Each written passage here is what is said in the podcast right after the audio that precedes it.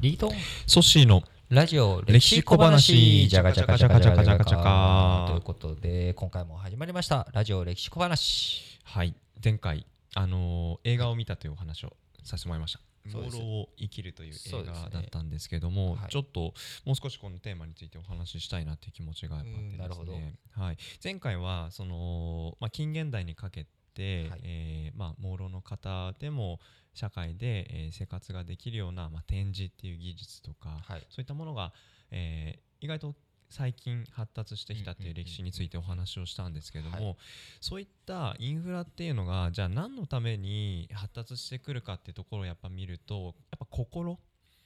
心。心がそのどう変化してくるのかなっていうところで、まあ、展示があることで、はい目も見えない耳も聞こえないっていう方に、はい。それまで言葉をなんでしょう使ってコミュニケーションが難しかったところに人と人との間に、まあ、言葉を交わすっていうことが、まあ、できるようになる、それって人と人とが言葉を通じて心を交わすっていうことができる、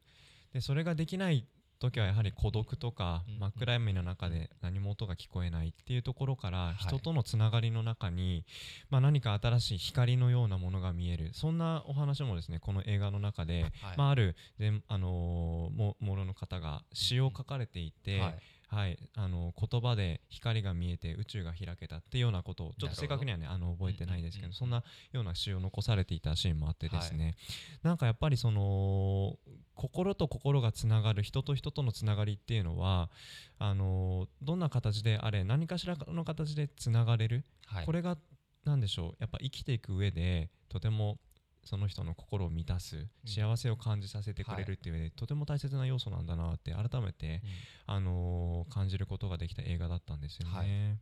はい、なるほど。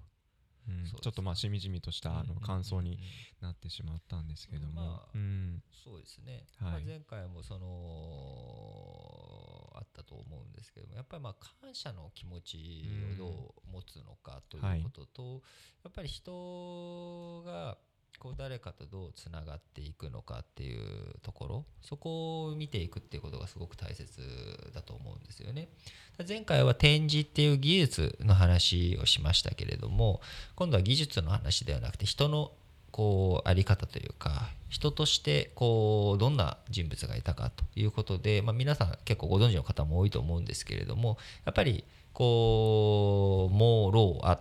こう目が見えない耳が聞こえない喋れないこの三重苦いわゆる三重苦と言われるもので、まあ、有名な方といったらやはりヘレン・ケラー。っヘレン・ケラー。ていう方なんですけれども、有名です。有名な方で、彼女は1880年に生まれて、うん。1968年に、えー亡くなるんですけれども、まあ、その間、えー、もう老アということでこう基本的には触覚要は触ったりとか点字指文字こういったものを使ってコミュニケーションしながらあの独自の世界観を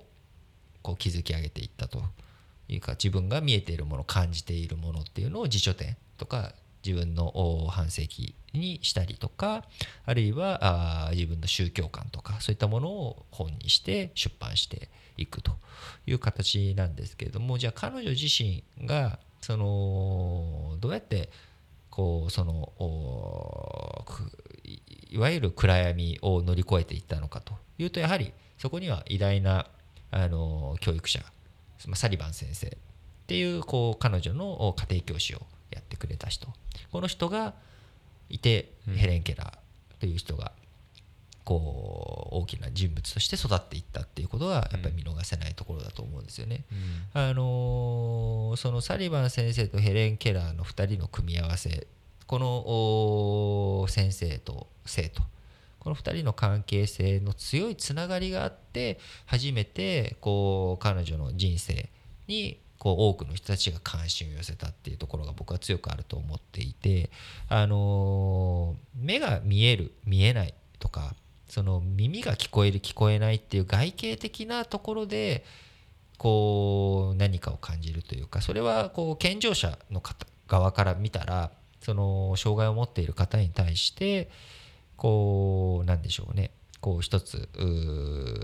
上から目線じゃないですけれどもなんかかわいそうとかっていうふうに思うこと自体が僕はおこがましい発想だと思っていて。ただやっぱりこうヘレン・ケラーサリバンのこの2人がまさに目指したものっていうのはこう普通に生活する普通に暮らすためにどうしていくのか。そのためにどうやって学問勉強していくのか。っていうことを乗り越えていった過程なのでこの部分をそのプロセスに見ていけばそれは手段がやはり目が見えない耳が聞こえないっていうことで限定されてる中あの手段を工夫してあのやっていったっていうことだと思うんですけれども、結局はそこは別に普通の健常者であれ普通って言葉が僕今使っちゃったんですけど適切じゃないですね、うん、健常者であれ、はい、その障害を持っている方であれそこは僕一緒だと思うんですよ。結局プロセスをどういうふうに経ていくのか。そのための手段として展示とか、あの蓄音機とか、あの音声での学習とかそういったものがいろいろサポートするっていうことはあるにせよ。やっぱりこう自分が乗り越えていかなきゃ何のために乗り越えていくんだっていうこの内なる衝動、これがない限りは結局目が見えてても目が見えてなくてもダメだと思うんですよ。でそれをサリバン先生がヘレン・ケラーに示してあげた。っていうことがすごく大きいですね。うん、ヘレン・ケラー自身はすごく最初しつけができなかったらしいんですよ。親御さんたちが。あそれで家庭教師を。家庭教師としてサリバン先生にこう、まあ、ある意味託したというか、はい、でそこで、えー、こう非常にわがままな性格だったヘレン・ケラーがこう自分と向き合う自分の状況と向き合っていかに生活していくのかいかに自分をこう identify していくのかっていうことに目覚めていく。っていうところなんですよね。うん。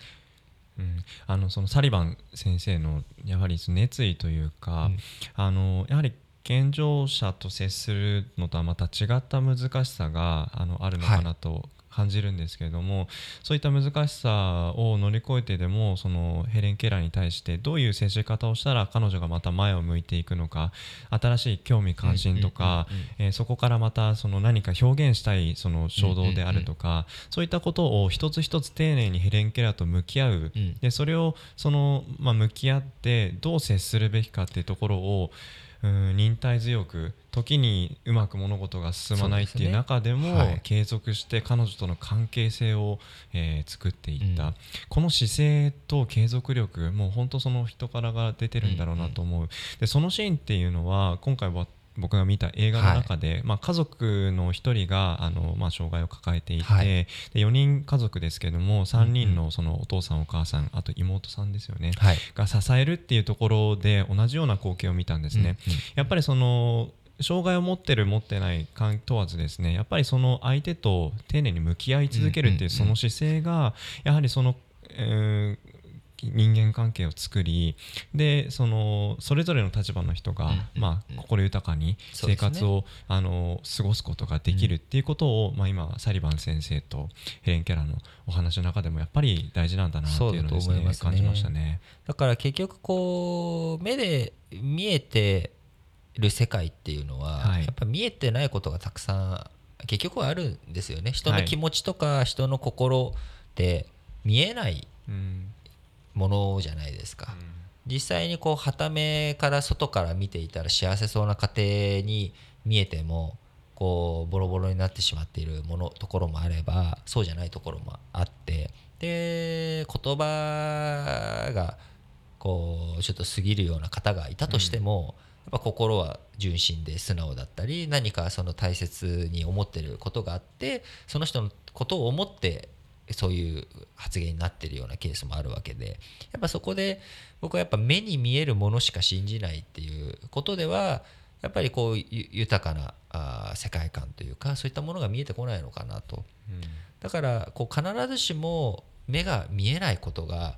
僕はハンディキャップだとは思わないんですよね。だからそのこう目が見えてようが見えてなかろうが見えない人には見えないというか、うこう分かろうとしない限りは分からない、はい、だその気づきのきっかけが一体何だったのか、ただそれが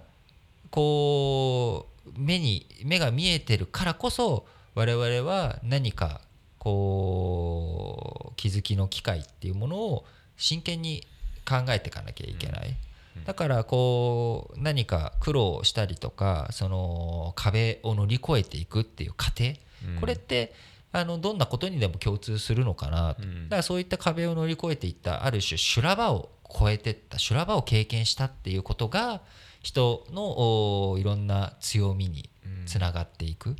ヘレン・ケラー自身が向き合った彼女の人生の